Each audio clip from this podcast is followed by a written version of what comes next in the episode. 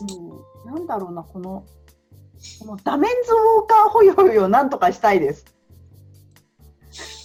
いや、本当にね、あの日本ってその男性性と女性性のバランスが今までもずっと男寄りで来てたじゃないですか。うん、でまだやっぱりそっちの方が強い状況が続いてるんですけど、うん、あのちょっとずつ変わり始めてる中で、うん、いろんなこう問題をあぶり出されることでやっぱりもう嫌おなしに変わらなければならない人が増えてきてはるんですよね。うんうんうんで、その人らと今ちょうどネオの周波数が合ってるんでしょうね。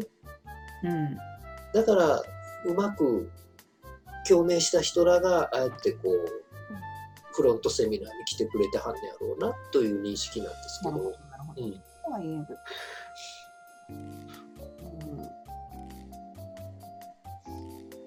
なんか、ね、ほら江戸時代の最後に、うん、最後の頃黒船とかが来て海外から来た人とかが、うん、日本ってすごく幸せな国だって書き残してるじゃないですか。うん、子供も天真爛漫だし女性は女性で大切にされてるし男性も楽しく生きてるしっていう、うん、あれが明治維新で終わって、男性性が強くなってであのー、女性のをもっと見直そうみたいなのが平塚雷鳥とかが出てきたりとかこうフェミニズムとかが出てきてで今このコロナの前までって女性は今までの女性の仕事もしなさいかつ男性的に働きなさいっていうほぼほぼ無理な2つを抱えさせられてたんだと思うんですよ。なるほどね。で、そのダメンズウォーカーの人たちって、そのほぼほぼ無理な2つを全部自分でやらなきゃいけないって思ってる人だと思うんですよ。うん、で、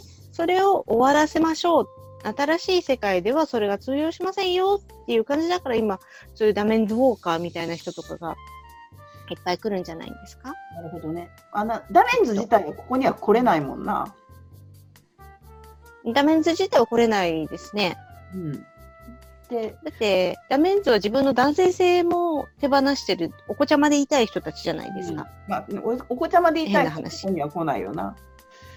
うん、お子ちゃまは来ない。だから逆にもう、頑張って頑張って頑張って、もう頑張りきれませんってなった時に、うん、やっぱ何か生き方を変えなきゃいけなくて、ここに来るんだと。あ、なるほどね。それで、うん。あ、じゃあ、ここに多面相関、変な多面に引っかかってる人ばっかり来るのは悪い話ではないんだね。いや、あの、本当にきっかけをつかみに来る、うん、その、とっかかりが、やっぱり私らだと思うので。なるほど、OK。うん、それだったら OK うん。うん逆にね、そういうふうにアンテナが立ってない人って、もうそこに甘んじてたいわけじゃないですか。まあ確かに。うん。じゃあ、うん、わざわざ代わりに来るという選択肢はもうないんですよ。うん、確かに。うん。だから、あの、広告、フェイスブックね、広告なり売ってるじゃないですか。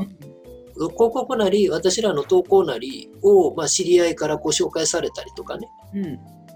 何でもいい。一個こう、アンテナに引っかかった時に、じゃあそれを入ってくるか、まず体験しに来るかどうかが一つの選択じゃないですか、最初。うん、で、結局コンバージョンで言えば、ね、2、3%あれば上出来なわけで。うん。